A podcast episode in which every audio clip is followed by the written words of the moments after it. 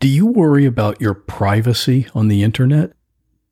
Do you ever think about how much someone could find out about you if they wanted to? Have you ever wondered if your life could be destroyed over the internet by a stranger? The internet helps you stay connected, you know that, but a lot of people think about how to protect themselves online. Yeah, they really don't think about it. Mm. So KVUE's Leslie Adamy joins us in studio with how one group really wants to make that a lot easier for you. Hey, good morning, guys. You know, from pictures to apps like Snapchat, Instagram, or Twitter, our phones really tell a lot about us. And when you're checking into a location on Facebook, you may not always be thinking of who else is checking in on you. According to the U.S. Office of Women's Health, one in six women experience stalking, and one in four stalking victims report it as cyber stalking. Now, that can mean receiving threatening messages or emails, being harassed on social media, or someone tracking your location. You have to be careful about the realms that you go into, what you post, just like it is in, in daily life. People seem, seem to be more free and uh, unfettered when they're online because they're not face to face with someone. Monica was happy. She was a successful real estate agent. She used social media to connect with friends and family and clients, just like everyone else does.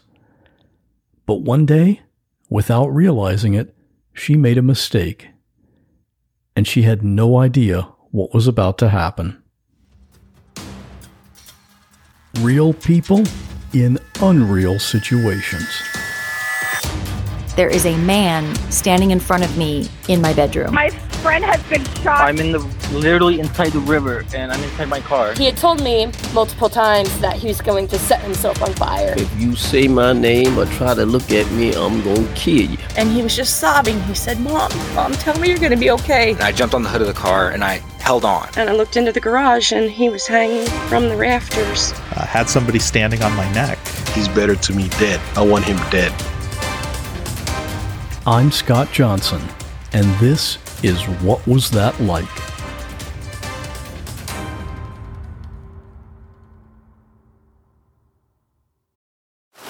Now on Netflix, inspired by the unbelievable true story of a fake hitman, comes the new movie, Hitman, from Academy Award nominee Richard Linklater. At 96% certified fresh on Rotten Tomatoes, critics are calling Hitman a smart, sexy crime thriller with surprises at every turn starring Glen Powell and Adria Arjona. Hitman. Now playing on Netflix and in select theaters. Rated R. We took it all. We brought them to our land. An endless night, ember hot and icy cold. The rage of the earth. We made this curse. Carved it in the blood on our backs. We did not see. We could not, but she did. And in the end, what will I become? Senua Saga. Hellblade 2. Play it now with Game Pass. Does real estate training include guidance on how to use social media? You know, I think, well, first of all, when I first got started in real estate, um, 1999, so it's been a while, you know, we didn't have social media. So, uh, but, you know, I think even as of today, uh, you know, the training we provided, uh, provided re- in regards to social media, it's mostly how to drive traffic to your social media. You know, it doesn't, I, think maybe more in the last couple years, we have had some training, very little, not official training that shows you the dangers of social media. I think everybody who is on social media today kind of, it's almost self explanatory. You got to be careful. But no, I don't think we have any official training about dangers of social media, only how to sell on social media. Well, yeah, that, it seems like that would make sense. Like for the most part, anyway. You know, they want you to know how to how to use social media to benefit your business, Correct. but not necessarily the dangers of it. But for sure, your story sure illustrates the, the dangers of it. True. Sure. I have I have tried to give some classes on that since since all of this happened. Uh, at least at, in my office, you know. So they were very open to it. But uh, that's that's about the extent of it. Can you just describe your life before you know like up until this happened what was what was life like for you and where did you live Yeah, so I'm I'm originally actually from Poland. Uh, you know, I was born and raised, and I came here uh, when I was well just about 19 years old after high school, and um, you know, I met my husband in uh, 19 1990, and uh, it was a, a, quick romance, and we got married actually about eight months later. So, um, you know, we have two children, and my husband was in the military, so you know, we traveled all over, and uh, just a very much, you know, two kids, two and a half kids, you know, a dog, you know, mom and dad family, very average family, but we're very happy. Um, you know, a lot of laughter and a lot of adventures. You know, we call ourselves four musketeers. And we do that because, you know, when you're a military family, you only have each other. So you kind of, you leave places wherever you make friends and uh, you move to a new place and you have to start over trying to build new friendships. So really who you have is just what who we had was the four of us you know so four musketeers that's what we call ourselves.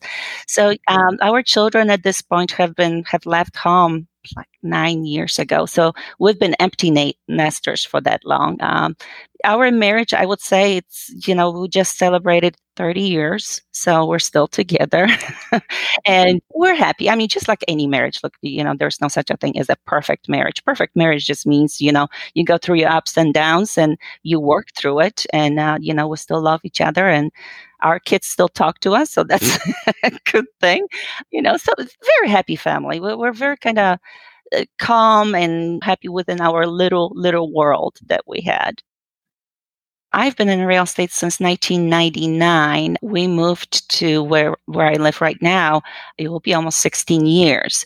So I've been with Remax, I think, for the last six years. Yeah, just different company before that, but uh, that's been my career for you know for 20 years now. So, so everything's good, everybody's happy, great family, life is good, and then one day you got a surprise.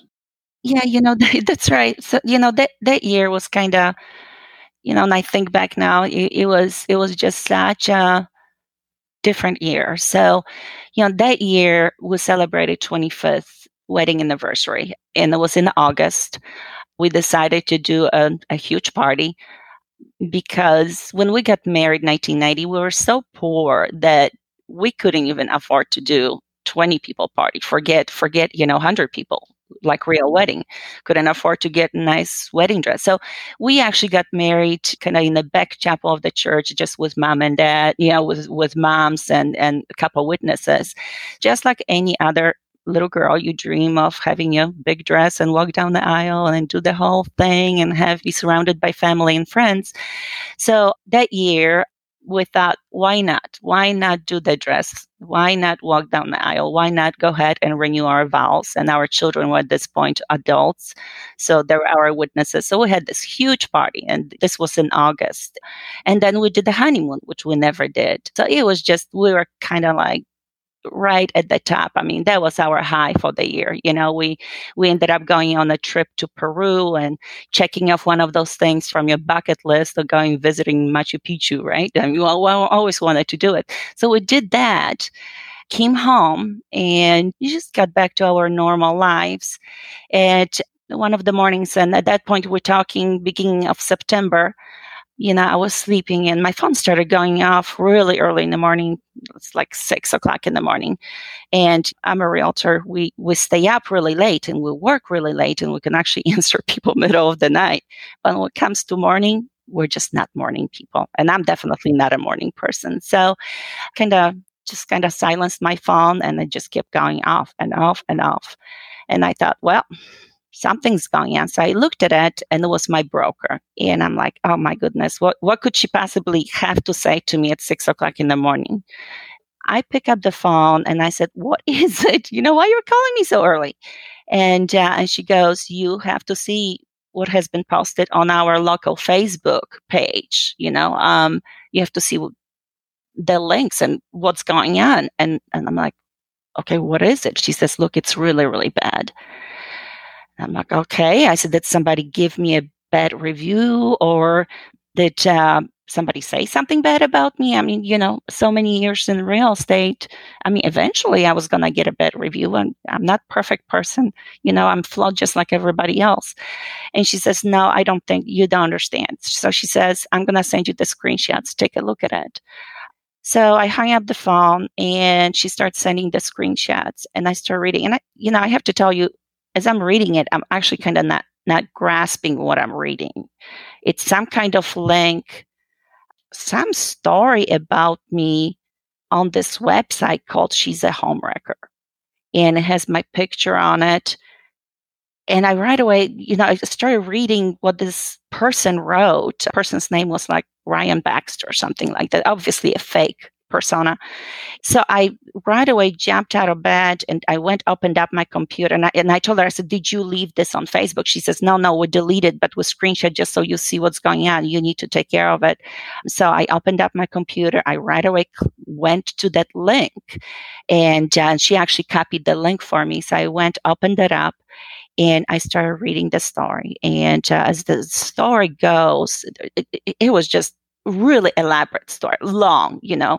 You were reading this on this website called She's a Homewrecker. She's a homewrecker.com. Can, can you describe what is that website? What's it about?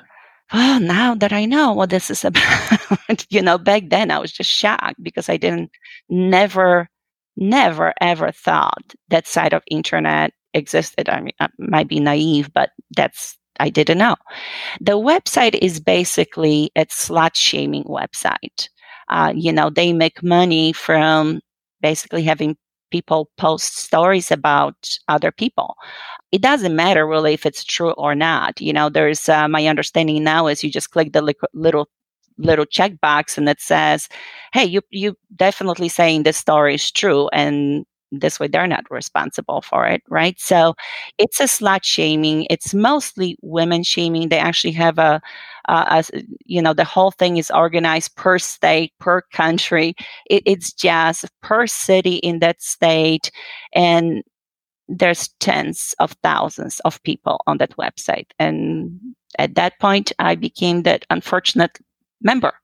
Like there's a category of websites called revenge sites Right. And it sounds like it's one of them, like a, a woman whose husband has an affair goes on this website and tells all about the woman that he supposedly had an affair with. Correct. That, That's okay. exactly the kind of website that is. You know, the story that they wrote about me, well, obviously, let's just go ahead and get this out of the way. It's not true. But uh, um, she wrote the story about how supposedly she was a client of mine she retained me and uh, you know we're looking at houses. I showed her some you know eight eight to ten houses. She loved the job i was doing for her. You know one of the days she said she couldn't make it to the appointment we made to take a look at a house. So instead of uh, her going with me herself she sends her husband with me. So I go and meet, supposedly meet her husband, and uh, you know, while we're looking at the house, at the house, whatever appointment she had ended up canceling. So she's like, well, I'm just going to jump in the car and I'm going to drive out there and meet them both. So she tells the story. She pulls up in the front of the house and she sees my car, his car. She walks into the house, looks at everything. She's loving it. She can't find us. So she goes upstairs and she walks in on me and her husband having sex on the floor as she put it on the plush white carpet, which right away to me it's a red flag. I mean, who in the world has white plush carpet in our area with red clay? you know, first red flag, right? That is so funny that as a realtor, that's the part of the story that you yeah. I'm reading it like, what house did I show with white carpet? You know, and because your mind really does tricks on you. You're reading it and you know it's not true, and you're like, did I forget something. It, it's just weird how your mind gets twisted. And uh, but in any case, to, to continue the story, she um, she said that we're butt naked. It, it, gets really graphic the story she writes but in any case she said that she was she right away pulled out her phone she took pictures of us as we both scrambled to get dressed she wrote some stuff about how he ejaculated on me and uh, just really ugh, awful stuff. And then at the end of it, she says that ever since then, she has uh, gotten divorced and that she due to the picture she took uh, she got everything in a divorce and that she wants to warn all the women out there and she says do not use this woman as a realtor. She's enemy of all decent women out there. And there was my picture and all my contact information. And i have to tell you when i got down to it i know there are people out there that have gone into shock but it's it's a funny thing that happens. It's like the room gets really s- small and you you feel your hearing it kind of starts buzzing in your ears and your hearing you you feel like you're underwater. It, it's a weird reaction that your body does and i i was completely in shock. And not only was i shocked that first of all the story was false i just couldn't understand why anybody would write that. It's weird how you're ashamed of something that you know you didn't do. But all these feelings right away go go through through your mind. It just your mind starts racing thousand miles and you know an hour. So i jumped up and woke up my husband. I said you have got to come here and take a look at this. You have to look at this. So he comes out and uh, he reads it and you know he's mad right away. I mean, he just lost his mind. He's like, whoever that is, I'm gonna kill him. I'm just gonna kill him. So, but I thought, well, you know, it's really early in the morning. Most people are still sleeping. They probably haven't seen it. How naive is that, right? So I always thought that if something is not true, and I know a lot of your listeners will probably roll their eyes, but maybe I am that naive. But I thought something's not true, and I'm going to write to that website. I'm going to call them up, although there's no phone number, and I know that now, but I'm going to message them. And if it's not true, they must take this down, right? Well, I had no clue that those websites are protected. So that day, I right away contacted an attorney. I said, I, I think what I need is like a cease and desist letter, something. So I called an attorney. They generated that letter. I went ahead and sent it over to the website. Nothing. I contacted them on Facebook. Nothing. In the meantime, it's during the day, people start finding out uh, my kids and a couple of my friends because I was crying. I mean, I, I, I was, I, I don't know. I, I don't think I stopped crying for a whole week, at least at first. And I realized by the end of that day that there is nothing I can do by myself. And I was completely lost. I didn't know how I'm going to take care of it. In the meantime, what was happening is as I, for the first time, plugged in my name into the Google, I noticed that there were pages and pages of Google results, you know, search engine results that showed this this story about me and it was syndicated to all different websites. So even if i for example took care of this one website it has already spun off to different stories by different similar websites. And it just it was like a wildfire. I i couldn't there, there was no way for me to somehow fix this. That's what really gets me about this that when you know when you were first hit with this maybe not even the first few minutes, but the first few hours or that day or two, because mm-hmm. it wasn't it wasn't just posted on the Remax Facebook page. They also sent it to your family and your friends and your professional contacts. So it wasn't a secret at all. Everybody knew about it. But mm-hmm. I got to think in your head, where do you even start in trying to fix this? Do you, I mean, obviously you want to get it removed, but right. do you try to contact everyone and explain it, or or do you want to find out who actually posted this thing? I mean, wh- how do you decide what to do first? So my my first thing was, and uh, uh you know, the very early in the morning, I didn't know that this person actually sent it. First of all, I had no clue that my Facebook was open. we call open now, right? So, so that person had access to my friend list. So they sent it basically to everybody so by the time people start waking up i start getting this wave of messages from people saying what is this Of course, my daughter got it, my son got it. They were completely petrified. It's like, Mom, what is this? So, yes, I was answering, but most of my closest friends, they were all like, who the hell is this person and how do I kill him? you know, because they, they, they know us. And I don't mean it really kill him, but, you know, it's that they were all very upset. But, you know, where do I start? So I think my first thought was go to the source. Where did that story come from? And it was on she's home, homewrecker.com. So I thought if I get rid of that story, then maybe then I can start kind of putting out fires wherever that went. I didn't know how huge this was going to be. And uh, it took me just a couple days to realize this is not going to go away. It's not going to go away. And, and I won't be able to stop it from continuing to syndicate to other websites. Right. I, I read that on, on one of those other websites called Bad Biz Report, Oh, yeah. It had, had already gotten viewed like 95,000 times. He did. So He obviously did. it was a popular post on that site.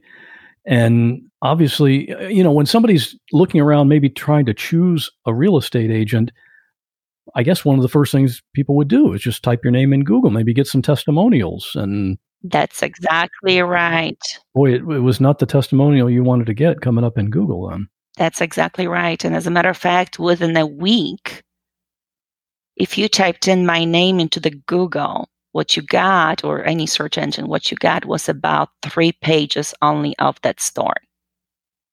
There was nothing else. I mean, uh, you could go, but who goes to the fourth page of search results, right? Nobody does. And especially if a story like this pop, pops up, a, a customer, a client right away goes, well, okay, I'm not going to go in any further. I just saw what this woman is all about. What can I say? When I plan a week of meals, I like to have some variety. And with hundreds of meals to choose from, Cook Unity has that part covered. Go to cookunity.com slash what or enter code WHAT before checkout to get 50% off your first week. Not too long ago, I tried the cauliflower and chickpea coconut curry. I love curry anyway, but even if you're not normally a fan, you should try this one. It's one of the dishes prepared by chef Michelle Bernstein here in Florida. She has a couple of restaurants here, and she's also a judge on the TV show Chopped, so you may have already seen her. But aside from the taste, it's the convenience. Because let's face it, even if I knew how to cook, I don't have time. These meals are delivered fully cooked. So when mealtime rolls around, I pick out what I feel like eating, and within just a few minutes, it's ready. No prep and no cleanup. And when I say variety, I'm talking over 350 different meals from dozens of chefs. You can decide based on a chef you like, or protein content, or just what you prefer.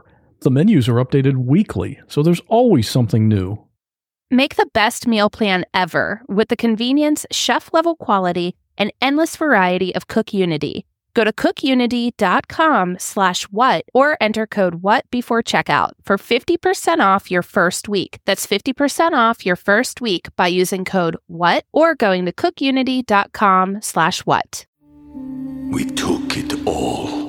We brought them to our land. An endless night, ember hot and icy cold. The rage of the earth.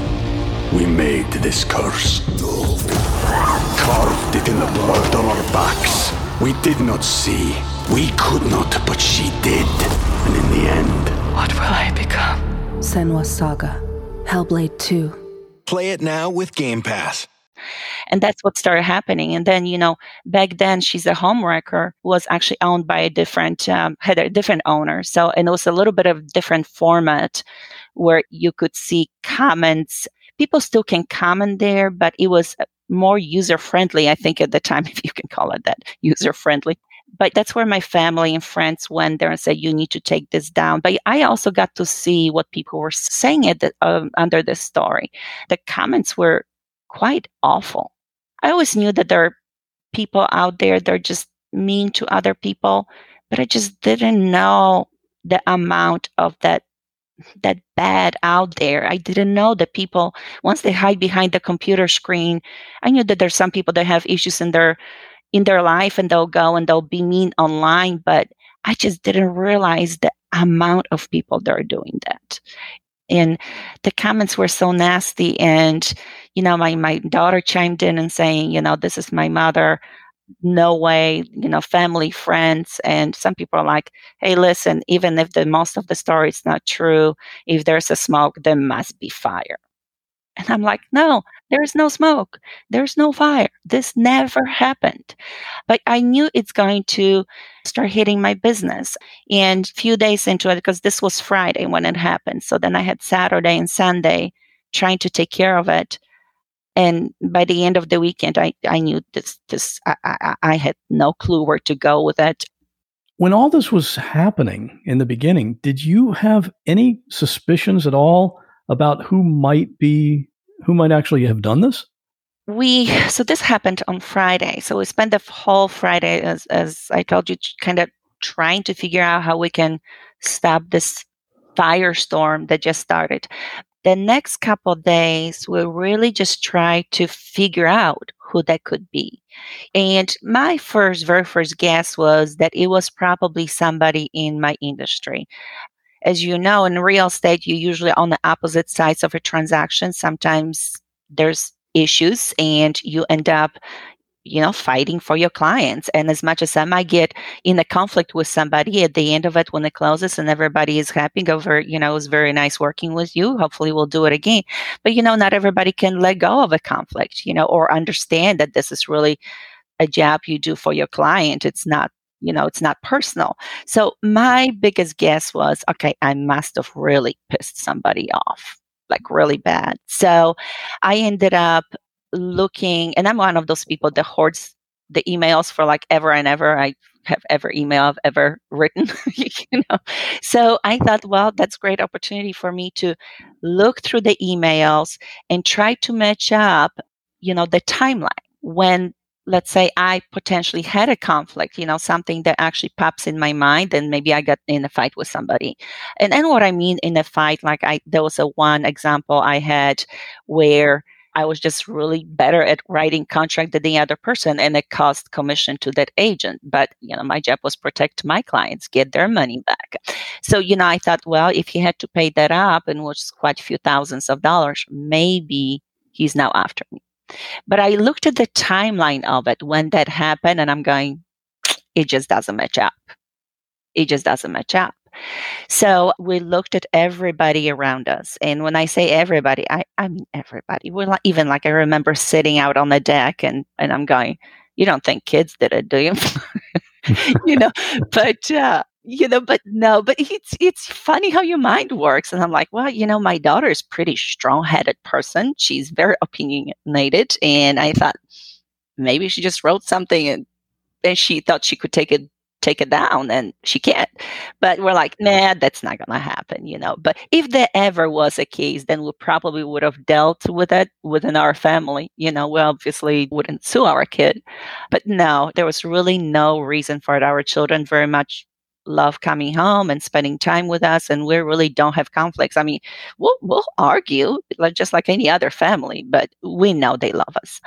So we went through the emails and i thought okay not family not friends. There's you know a couple times where uh, because at this point everybody got a message on facebook. There's couple people that would call more often than others being concerned saying okay where are you at? What's happening? And i'm going uh-oh maybe what they're doing, they're not really concerned for me. They're just trying to find out where I'm at in the process, or do I know, or excuse me, or do I suspect? And so all of a sudden, your mind is suspicious of everything. But I was pretty much sure it must be related to my job, to the real estate world. You know, my husband sometimes at work has conflicts as well, but he he thought maybe one person he was suspicious of. But you know, the, the, the whole idea behind it is you don't know who did it. You can take a guess, but you're walking around looking at everybody, walking into the office and looking at all your colleagues and going, was it you? Maybe it's not because of conflict. Maybe because somebody was jealous. You know, we have a great right there that year.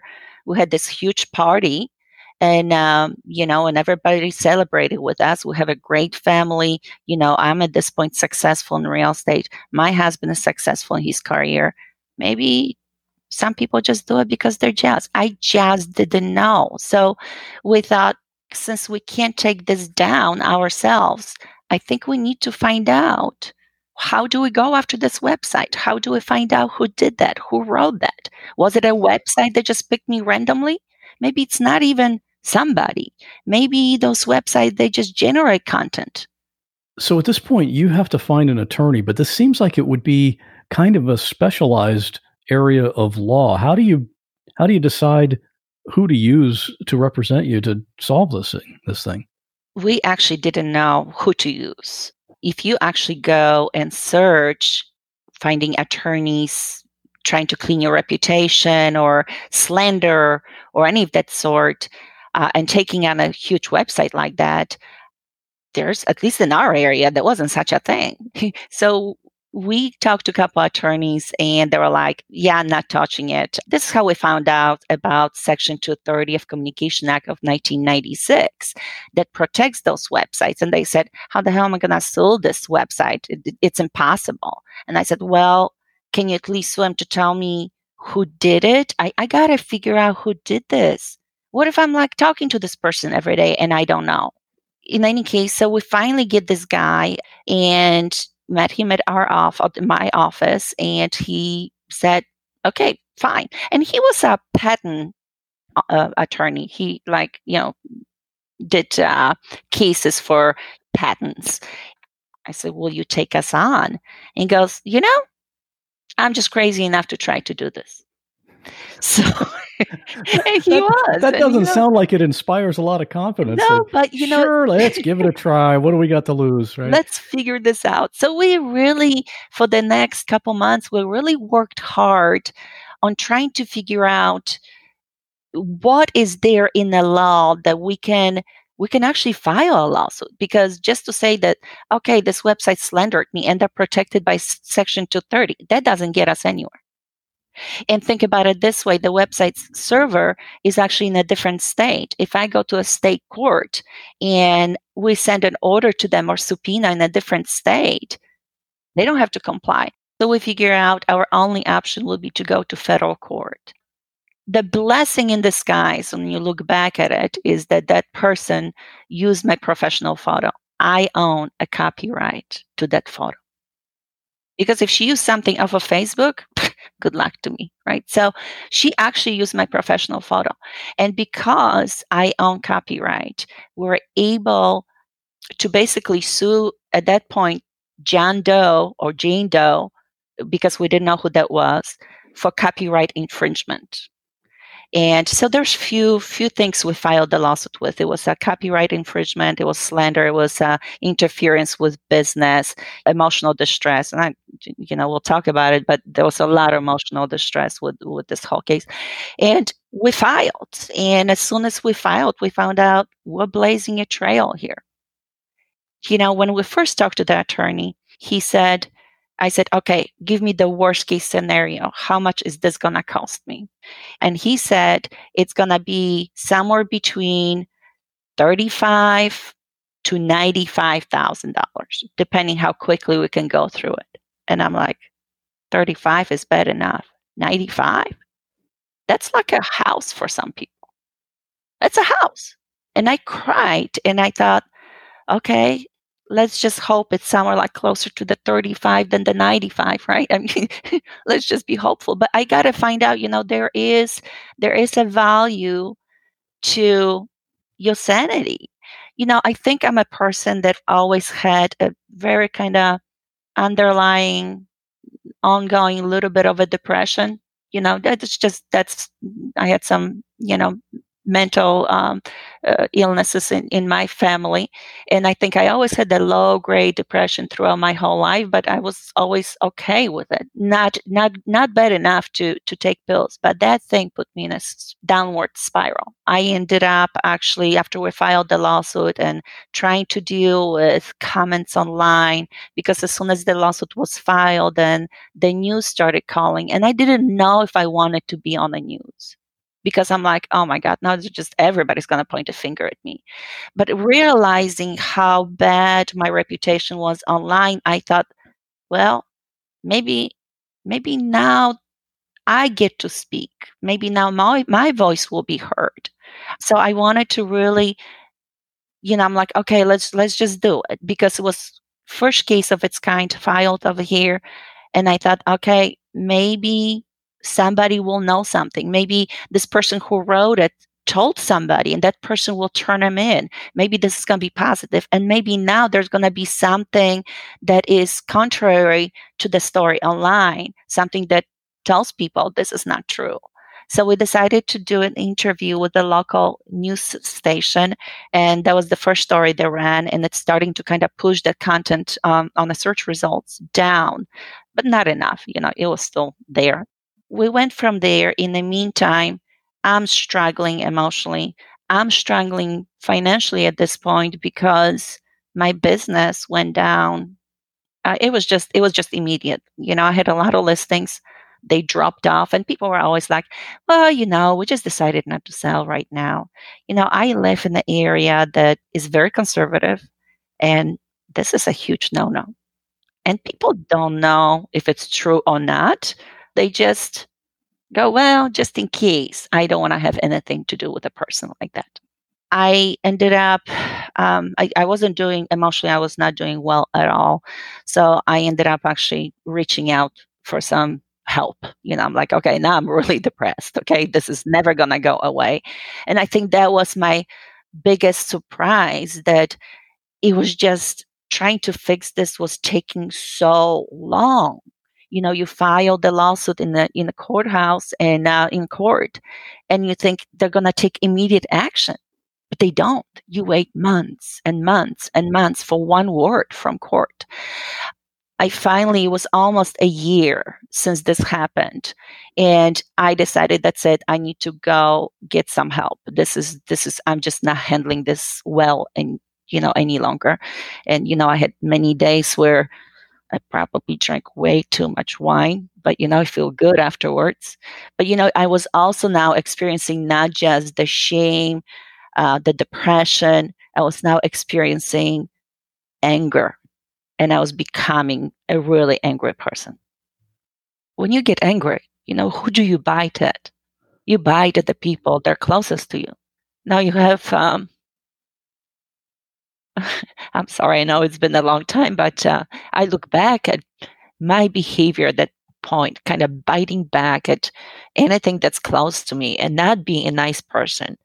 And I feel bad because I feel like it's not just me that's hurt in this it's my whole family that's hurt. And instead of just, you know, and we stuck together, don't get me wrong. I mean, my husband supported me throughout the whole ordeal, but I put him through somehow. You know, I'd have too much to drink and bite back. So that was a really downturn for me. And so I decided to reach out for help and some help for my depression at that point. So actually, I was in the office, psychiatrist office, uh, because obviously I needed medication to just kind of get out of this down you know this this hall I was in. So I was actually at his office in the waiting room where I received a phone call from that news anchor saying that the person that wrote this about me just called me, just called her. I said, What? She says, I know her name. And I thought I was going to just pass out. I'm like, Are you serious? Who is it? Do I know her? So she gives me the name, and I'm like, I don't know who that is. Who is this person? And I was just, eh, I was flabbergasted. Here I am sitting finally at the psychiatrist's office trying to get some help. And that's the day I get the answer to my question. But that opened up a whole new set of questions. What happened? Why? Well, I found out found out why. Her name was Molly Rosenblum. Molly Rosenblum was at the time that she wrote that about me was a meth addict and drug dealer. She was uh, charged with kidnapping, assault. She was facing 20 years in in prison. So what happened was that there was an article. So think about it this way. I found out about this this hit online in 2015. She actually wrote that in 2014. It just sat in a deleted post folder on that website that whole year because the original owner of the website did not believe her story. So she put it in a not true folder or don't believe it or whatever she named it. So she put it in there. And then 2015, that website changed ownership and they did a full release on all those files. And that's how that story hit. So when you saw that story go live on on the She's a Homewrecker website, Molly Rosenblum had actually submitted that story to the website a whole year before. That's right. She actually called the news anchor and said, "Oh my God, yeah, I wrote that about that lady. I completely closed the computer, for, forgot about her." She said that was like a year ago. And once we actually subpoenaed that website and we saw the timeline, we knew she submitted that in July of, I think it was July 2014. The story didn't hit until September 2015. And it's because of the ownership change. And this all started because of a, a post that a local news station had on their Facebook page right. about a teenage girl visiting Auschwitz. Yes. Can you it, tell what what was that? So they actually had a news article. It was uh, it was a big story. There was a, a teenager in Alabama that went to visit Auschwitz, and she took she took a selfie and she was smiling in the selfie. And as everybody knows now, every, you know there's a bunch of keyboard warriors out there. They don't look at the surrounding story or the content of the picture. They just go, "Oh my gosh, she's at Auschwitz and she's smiling." Now you know as I've said before, I'm originally from Poland. I've been to Auschwitz now, I think five, six times between taking my kids and my husband and friends. And I know exactly where she's standing. It's a, it's almost like a reception area, right? So, and the background story was that her father was a huge World War II buff. They both were. And they always wanted to go visit all these significant places. Well, her father died from cancer, so she completed the trip herself. And my understanding was she's standing there with the selfie, basically taking selfies, saying, Hey, dad, I made it. You know, and she was a teenager. She was 18 years old, and I've raised teenagers. And yes, this should have never actually gone public, but I understood what she did. At the same time, the fact that she posted on social media at 18 and not thinking through, not many teenagers think about a lot of things. Okay, so I've raised two, so I I know they do really stupid stuff. So under that, obviously in the comment section under the story, Molly was commenting saying, "This is Amber Place. This teenager, she's this," and she called her every name in the book. And I'm going, "She's 18 years old." So I wrote and I said, "Hey, listen, in so many words, teenagers do really stupid stuff. There's no need to be calling her all these uh, names. And then, of course, she repeats like, "You have Jewish descent. You have no clue." And I'm like, you know what? Auschwitz doesn't belong just to Jewish people. It belongs to everybody who died in it. I, have been there. There's there's uh, there's this saying about let's not forget about what this is, you know, to remember so it can never be repeated. It's written in 17 languages. Auschwitz belongs to the whole world. So nobody can ever forget. If anybody can understand how bad it was, is the history. I, I've the history. This is history of my country. Nobody ever thinks that this is not a somber place. Of course it is. So in any case, I argued with her. Well, she didn't take that very well. She says, "Oh yeah, that bitch. I'm gonna let her have it." She went that night. She researched. You know, it's not that hard to find me online. You know, I mean, I'm a realtor. My business depends on me being visible online. She found out where I work, pulled up my pictures, all my contact information. She said that night, within a couple hours, she wrote it and she forgot all about it. And um, that's how she started all of this. A, a conflict in some comments about a p- Facebook picture. Exactly. That's just incredible. This part of the story is is kind of amazing to me. The person that posted it on the Remax Facebook page was Ryan Baxter. Correct. And and obviously he he's not Molly Rosenblum. No. And I didn't realize this, but for some people this is kind of a hobby to find these stories that destroy people and then exacerbate it. So Ryan Baxter is the one that posted on Remax page and sent it to all your friends and did a lot, really a lot more damage than what the original post did. Yes. Ryan Baxter actually is Hannah Lupien. Uh, it's a, at the time, yeah, it's been a few years, but at the time she was a 20 some year old, I think 23, 24 year old girl in, uh, in, in California. And I don't know if she's been scorned uh, but Ryan, let's just go ahead and call it Ryan Baxter. We noticed a pattern because obviously I was spending hours and hours and hours on the computer trying to figure this whole thing out and see this part of internet. And what i noticed is when i started searching the name i could see every single post ryan baxter did and it, that that seemed to be the hobby. Ryan baxter would take that story and then go tell family and friends send it to their work trying to destroy the li- their lives and their livelihoods. And uh, and that was that was repeated pattern for that kind of person. And there's a lot of them on there and this is someone who Ryan Baxter wasn't even involved, never even had a conflict with you. Never, never crossed paths with me at all. Never crossed paths with Molly Rosenblum. Completely separate third person. It's a complete vigilante, and there's a lot of them out there. Because later on, I wanted to see how she's a homewrecker and works, so I would actually go there under false name and just to kind of see and follow that person, see what this person is writing, and that was a repeated pattern he went after there was a judge in another state. It's just and look, maybe judge has some money to to fight such a thing, but for little people, this is impossible to fight. It's impossible to fight. But yeah, definitely an online vigilante. And uh, you know, he literally wrote to my husband, and in the message it said, "Look, you Lou, see what your wife is doing, and send the link." You know, and let's just say, you know, just the, the weird idea. We've never had infidelity, infidelity in, in our life, but uh, in our marriage. But what if we did?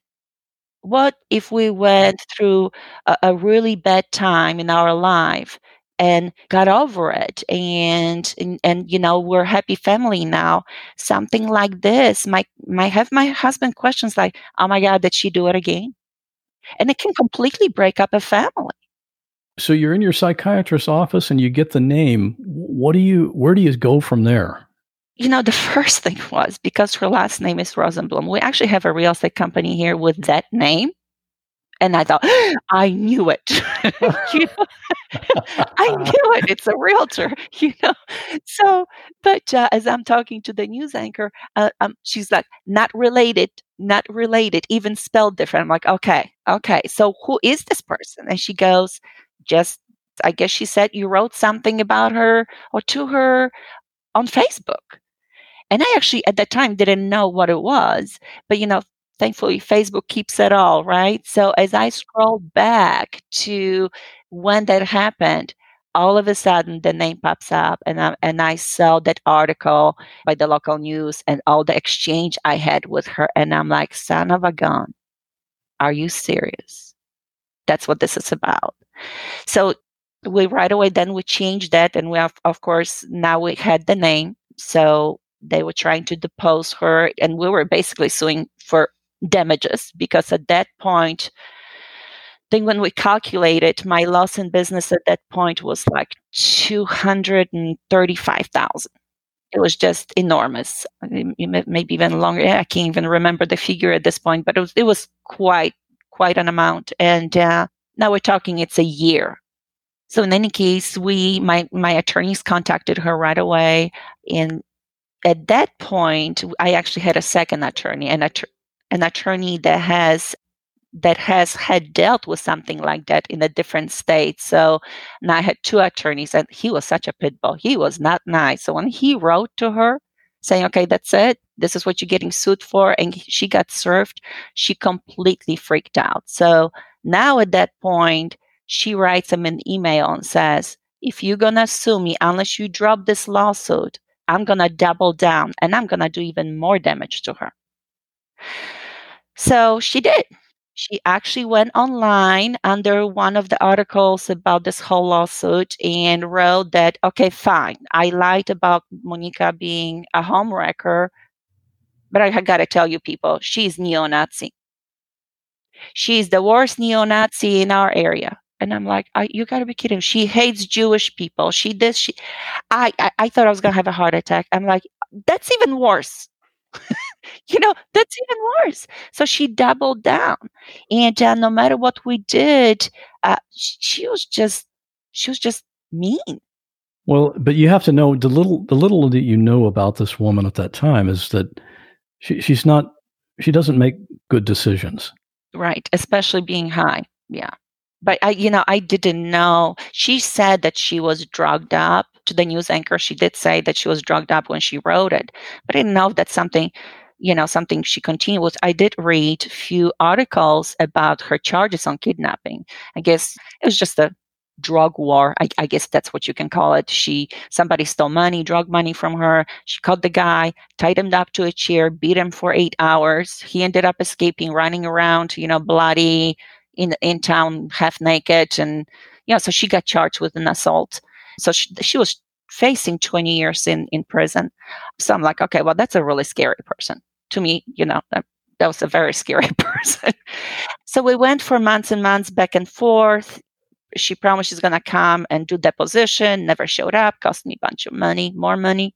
And you have to understand that when you get into a lawsuit people think okay we just filed just sits there and doesn't cost you money but it does. So think like for example, every subpoena cost me $495. But just now imagine how many subpoenas you have to write. So you write to this website and you say, okay, I want a subpoena for this. I want to know the IP address of this person. Oh, first, you know, hey, you have to give me information on that person. So you subpoena that, then you go from there, you go to the service provider, another subpoena, and it's just multitudes of subpoenas. And then you do the same for Ryan Baxter. So then you get subpoena for this website, subpoena for that website, for Facebook. So we were provided actually with her actual submission, what she submitted to the She's a Homewrecker. They only posted one picture, and it happened to be the professional picture, which got me into court but she actually pulled stuff off of my Facebook. So I could see the other three pictures she had ready to go over there. And then it gave me the IP address, it gave me the date, and that's how I knew this was way back in July of 2014. So they capture actually all of that. And a side note, this is why they do it. So if, if for example, and I tested this myself, believe it or not, so I thought, well, they say that you anonymous on that website well, you're anonymous. How does this website prove to you that they didn't write it? They have to be capturing something, right? So I tested that. I said, okay, I can bet you they're capturing the IP addresses. They have to say, okay, this came from this place. So I went ahead and got one of those Tor browsers, right, which hides your IP address. And I went on the website through the Tor browser and it wouldn't let me in because he couldn't capture the IP address. So I called my attorney. I said, they're lying. They have it. They have it because they were trying not trying not to give us any information at first. You're kind of a hacker, huh? you know, you, you learn. I'm like, okay, now I, you know, I'm figuring this out. You know, well, yeah, not not many people know about the Tor browser. That's interesting. Well, I mean, that's I, I've read all about it. It's like you know how you know how would people hide it, and would that website do it? And I think I probably read it somewhere, so I tested it myself. And uh, sure enough, wouldn't let me in. You go on a regular browser, captures your IP address, boom, they can prove that they have not provided that content because that's what it is with Section 230 of Communication Act. If you are not the author of that that piece, then you're not responsible. So we knew they had all the information. And I, I just, you know, I was looking I was actually seeing what's happening is that no matter what we do, no matter which way we go with court, how much money I'm spending, I'm not getting anywhere. I mean, eventually, eventually I'm going to get somewhere, right? I mean, there has to be a decision from court. But now at this point, we're going on almost two years and we just keep on bleeding money and there's only so much money. Where i mean we you know we had savings you know we've been married for 25 years at that point we had some savings but now we were depleting everything. And you know that's another guilt trip that i had. Now i knew that i caused that. I i made that comment. I put it on a facebook. It's my fault. I put my family through this. And now I'm depleting our savings. It's my fault. You go through all kinds of range of emotions. It's it's just really difficult. But you know, I, I got to the point where I thought, you know, they're not getting anywhere. Every time that because I, that's attorney's job, right? I mean, they're they're gonna pound that person. You know, you hurt my client, so you know I'm not gonna be nice to you, obviously. And I thought, well, they're not getting anywhere. I'm just bleeding money. So I decided I'm gonna contact her. Maybe she'll talk to me. Maybe she can explain to me. I mean, why? So I contacted her through Facebook Messenger, and I said, hey, Molly, I don't know what it is that you want from me. You're doubling down. Now you're writing more lies about me. Why don't we meet? Ask me anything you want to ask me because you actually don't know me. And she agreed. So we ended up meeting. How did you arrange that? Well, I definitely said I want it in a public place. And she actually wanted public place too. You know, it's, it's funny how you have people two people on opposite ends and she's afraid of me and I'm afraid of her, right? So so like public place. And I guess she doesn't like to drive, so I had to go to the town where she lives, which is about 45 minutes from my house. And uh, we ended up meeting in a restaurant. It was like 10 o'clock in the morning. And of course, my husband parked with, in his car across the street just in case something goes wrong. And I guess she had her boyfriend or somebody waiting on the opposite end somewhere, you know. So anyway, but I walked in and I already knew what she looks like because I looked her up on Facebook. You know, you couldn't put, I guess, two more opposite looking people across a table, but that doesn't matter. And people have different looks. It doesn't, you know, bother me. I mean, I guess what bothered me was she had a tattoo of hammer and sickle on her forearm. And, you know, I grew up in communistic country. and you know, that was like, oh, yeah, okay. But hey, that's what you believe. That's what you believe. Yeah, as far as I'm concerned, you can believe anything you want as long as you're not hurting other people, right? When you first saw her at that restaurant, or when you first, you know, you walked up to each other, what what was that exchange like? Oh, she kind of looked at me, put her eyes down. I said hi, and she says hi, and I just sat down. We kind of sat there for a second in silence, and she just looked at me. She says, So, you're a Nazi. I said, No, no, I'm not. I said, Why would you ever say that? She said, Well, you grew up in Poland. You all killed Jews. And I'm like, What? I said, Molly, I grew up in Poland. Polish people hid Jewish people, died for Jewish people. Polish people died in concentration camp. Said, You do know that, right? You do know that Auschwitz was actually created for political, Polish political and religious leaders. That's how Auschwitz started. And it just worked really well. So they moved on to all, all the other stuff they did. So, you know, there was an exchange. And, uh, and I started telling her how I grew up. I saw her tattoo. So I said, now I can say you're communist because you have this tattoo why you believe in that system. So then I start telling her what communism really looks like because I grew up, I, I experienced 15 years of it. So we started kind of exchanging. Then we started talking history, and kind of you know the mood kind of settled. You know, it's kind of like now we're just we're just talking, getting to know each other. She's actually really articulate person, uh, very well spoken, has enormous amount of knowledge. She reads a lot of books, and I I actually feel felt really bad for the way her life, what kind of turn it took. She grew up in abusive home. And I, even for her, I don't know I don't want to disclose all the details that happened to her that she told me because that's, that's her business. But she had a quite tough, tough life. And then, you know, she had a husband who basically blew his brains out in the front of her, committed suicide in front of her, and she turned to drugs. And they just took such a wrong wrong turn uh, and it put her on that path. And i just you know i felt this weird sounds i felt bad for her. You know here i am sitting the one that's in deep crap right now and but i'm feeling sorry sorry for her. But you know i think if anything it made me it softened me. It, it, it made me, I started to getting my answers why. You know, a person who's high doesn't remember half of, of what she did. It's not an excuse, but at least it shows me, okay, this was not somebody who's just a sober, normal person that comes out with a smile, you know, to your face and then goes jabs you in the back, right? Right. Yeah, exactly.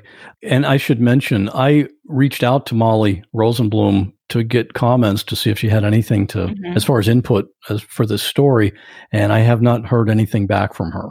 That's because Molly's in prison. She's still in prison now? Molly's uh, release date is 2032. Oh boy. Okay.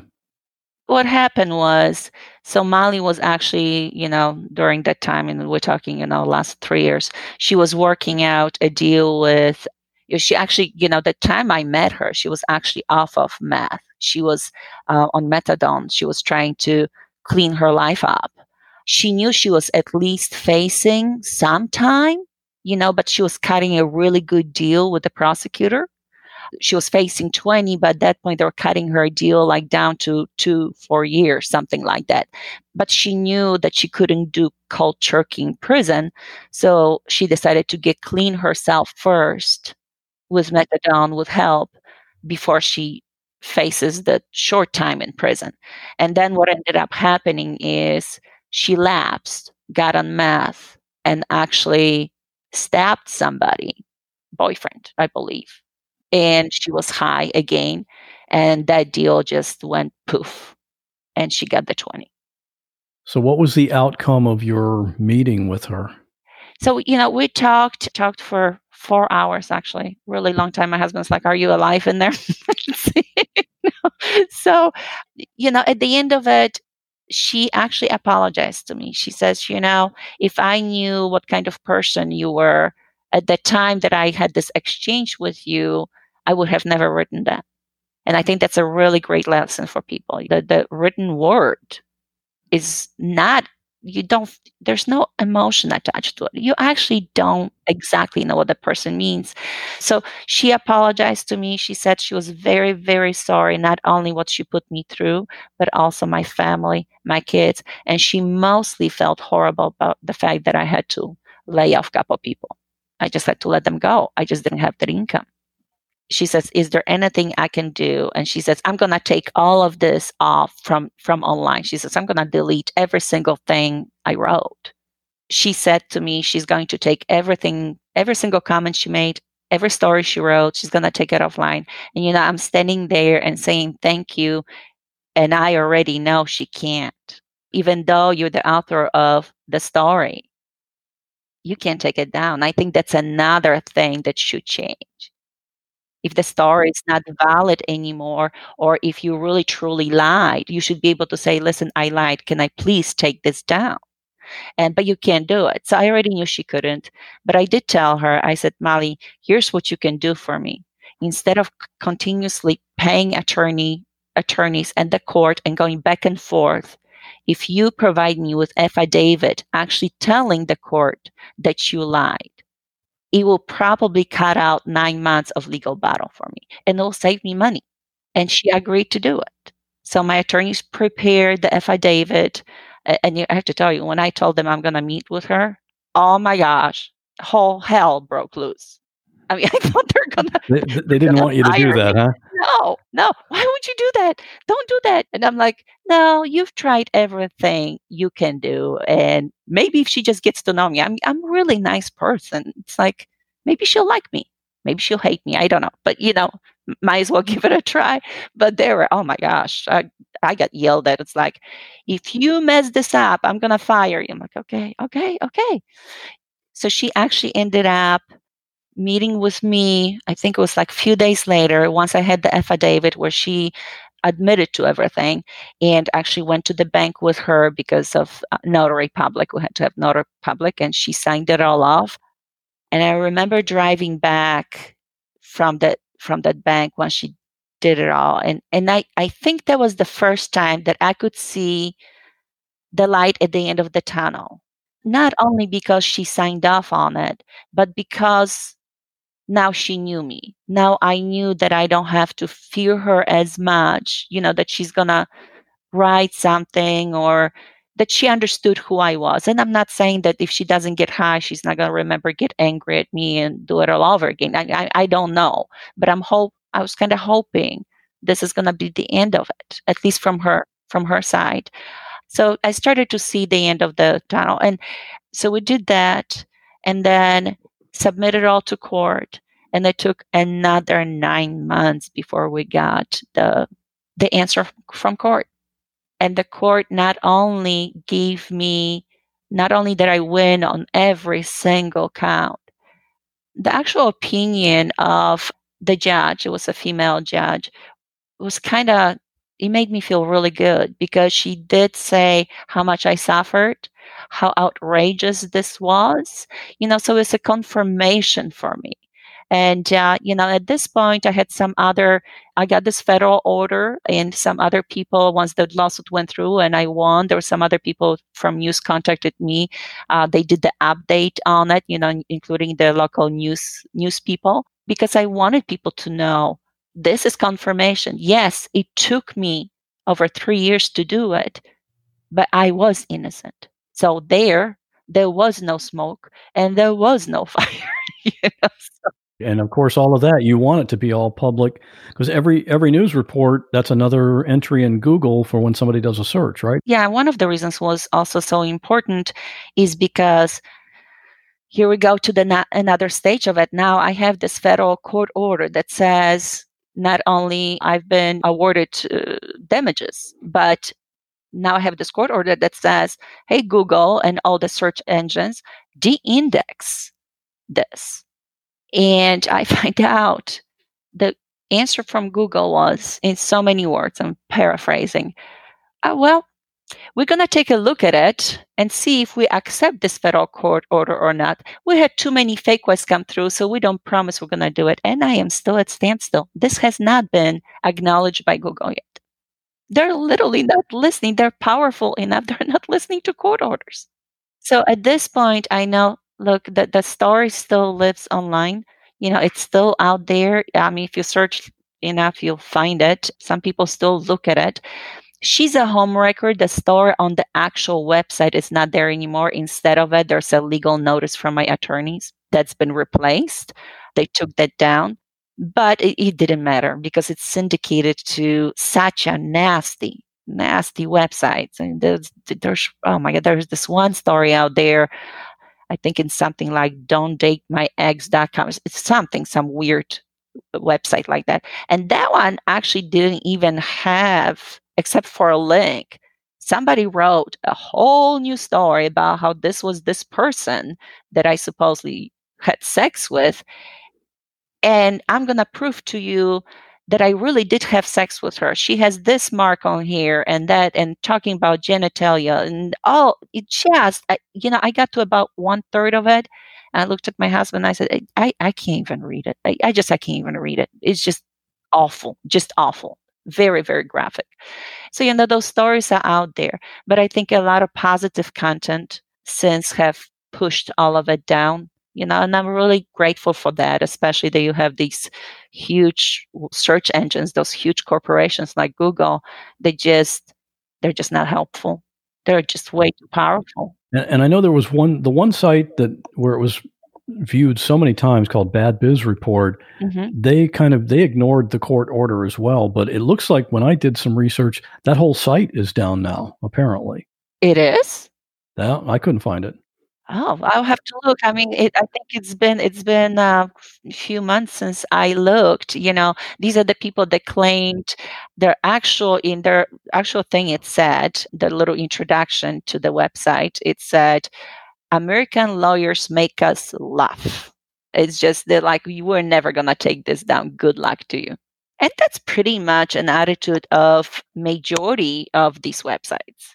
But if they're down, I would be very happy. I know that they had that website for sale for a while, and I know their servers are outside United States, so there's no even way for me to do anything about it. But I knew they they said that they would accept an offer to purchase. I'm like, man, if I can just raise raise enough money to purchase it and shut it down, that would be really wonderful. hopefully, you know, hopefully the word is spreading and people start canceling in our cancel culture these days, right? When you cancel people like that, they're they're literally parasites, and they're parasites because they feed and make money uh, from ruining people's lives. And it looks like there's no way there's no way out. There's no solution. That's right, because it's so overwhelming. I mean, you know, and if you the one the person all by yourself and let's say you have mental issues or emotional issues and it puts you in that hole i can bet you they're suicides. I mean i at that point i have heard from so many people and not just from united states but from all over the world. I had for example one young lady she has uh, two children and she was exposed she was a teacher and she was exposed on the website something like watch out for the pedophile or something like that. And she was named that she was a teacher she was a pedophile. So of course you have vigilantes that then send you know send this to her workplace which is school and you tell me if the school is going to try to figure out whether or not she actually did it no, they're going to protect the kids. They just fired her. She couldn't find a job.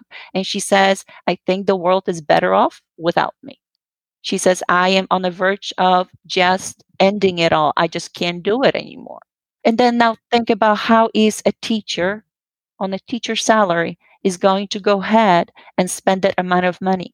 Justice again is not equal. Justice in this case, since this is not a criminal offense, there's only justice for those who have it, who have the money to go through with the lawsuit you know, we wiped ourselves out, but we had it to begin with. For a teacher or, or single mom who's been slut shamed and slandered online, uh, you know, and it was not true, there is no way you can't even get started in this lawsuit. You might as well I mean, like I said, one subpoena is four ninety five. Now you have an attorney, and each is like three hundred some dollars an hour. How, where I, there's no funds for people who don't have. There's no path for them to get their justice. No path. At that point, you just I would think some people say, "Well, I'm just going to change my name, be be a new person." Right. I thought about that actually, you know, but then mm. I I got I got angry. I'm like, all I got is mine. It's my name. I'm not changing my name. Yeah, might as well just kill my business altogether. You know, it went down 50%, but I might as well just kill it all because if I change my name, I just have to start over. And then I thought, no, this is my name. How many Monicas are out there? Right? At the very end of it, um, you know, we ended up, like I said, we ended up winning. We got awarded to I think believe was 219,000. Uh, I didn't qualify. My case did not qualify to get my attorney fees back or any anything else that I spent. It was only the amount I lost in my business, which was the, the $219,000. But like you said to begin with, if they have zero money, then you're not getting any money. I mean, I have the the judgment and federal judgment you can't go bankrupt on. So this will hang over her head forever. Maybe someday she will win a lotto, but not until 2000, uh, 2032, right? But in any case, uh, I'm never going to see a penny from it. Uh, since this happened, it's been five years. I have rebuilt my business at this point. I think that those stories online, the positive stories, definitely help just so that content go, goes down. I think a lot of people, I've had uh, instances where I have a new client and we'll start laughing about something and then and they go, "Hey, so you know, how are you deal with uh, deal with social media?" And she says, "I've heard I've heard that you had some case going on. I said, Oh, you Googled my name. Okay. So it comes up now, but it comes up more in, in because they, there's another story that they can refer to and say, Oh, this lady won. So this was untrue. Now it's more, I don't want to say it's positive. It's probably the wrong word to use to say now it's more positive because the whole thing obviously the five that that was a negative thing that happened to me but because there's something to offset it people look at it in more positive way you know yeah they see the whole story rather than yes. just that one uh, initial thing yeah exactly do you still comment on controversial facebook posts I kind of I go back and forth, not controversial subjects, and I definitely, definitely think twice and think very hard about what I'm writing. On the opposite end, I get angry that I have to do that. Why can't I express my opinion? I have just as much right to First Amendment as anybody else out there. But I also, because of my lawsuit, understand the First Amendment comes if you decide to use it, comes with consequences. I definitely don't want to find myself again in the situation. Would I do something different? Yes, I would not comment. I mean, that's all I can say. I would not comment. Do I regret it? Yes, I regret it. I do still want to be able to express my opinion. I do want to make comments under some news stories, but now I just try to stick to those better, especially in this environment today where everybody is so on the edge. I'm like, I just stay away from that. It's definitely worse now than it was a few years ago. Yes. Yeah. Yes. I still talk about it and I, I'm going to say, yes, I want to protect everybody's First Amendment right, but please be careful. Please be careful because what happened to me happens more often. It's just the only reason you know about me is because I fought it and I had the means to fight it. But 99% of people have no means to fight it, that they're silent, silent victims that you'll never hear about, but there's tens of thousands of them. One thing that What Was That Like listeners like to do is talk about the podcast with other listeners. And that's what happens in our private Facebook group. In fact, some of the guests who have told their story on this podcast are in that group as well. So you can join in those discussions or you can just be a lurker if you want. Either way is okay. That's at whatwasthatlike.com slash Facebook. And Raw Audio Episode 7 is now live. The Raw Audio episodes are bonus episodes that include actual 911 audio and the story about what happened on that call. In this episode, a live shooter at a restaurant. I'm, he's still shooting. I'm hearing shots over the phone. A worker at a recycling plant gets into trouble with a baler machine. Are you there by yourself, sir? No, sir, I'm not, but no one's hearing me. And I'm really losing blood, sir. I'm going to die and a crowd of people try to move a car that's stuck on the railroad track. He's trapped in the vehicle. Okay, then everybody else needs to get away from it. There's a train coming. You can get access to Raw Audio 7 and all the previous and future bonus episodes by becoming a supporter of this podcast for just $5 a month. Sign up at whatwasthatlike.com slash support. And I want to say a big thanks to all of you who completed the 2020 What Was That Like listener survey. You gave me a ton of great information and suggestions and a lot of compliments, which I really appreciate. In fact, one of the suggestions was to change the opener for the show. And maybe you noticed, this episode has a whole new opening sequence. Let me know what you think of that. And congratulations to Maria she was one of the ones who completed the survey and she won the drawing for the $50 Amazon gift card. And now I'll leave you with true crime podcast host Nina Innsted as she tells you about her show called Already Gone. And I'll see you again in two weeks.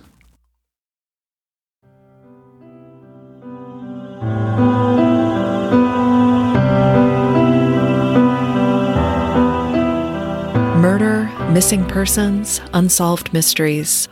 Already Gone explores lesser known cases from Michigan and the Great Lakes region. I'm Nina Innsted, the voice behind the Already Gone podcast. Join me for an in depth look at stories that will have you looking over your shoulder and locking the doors at night. Find Already Gone on Apple Podcasts, Stitcher, or your favorite podcatcher.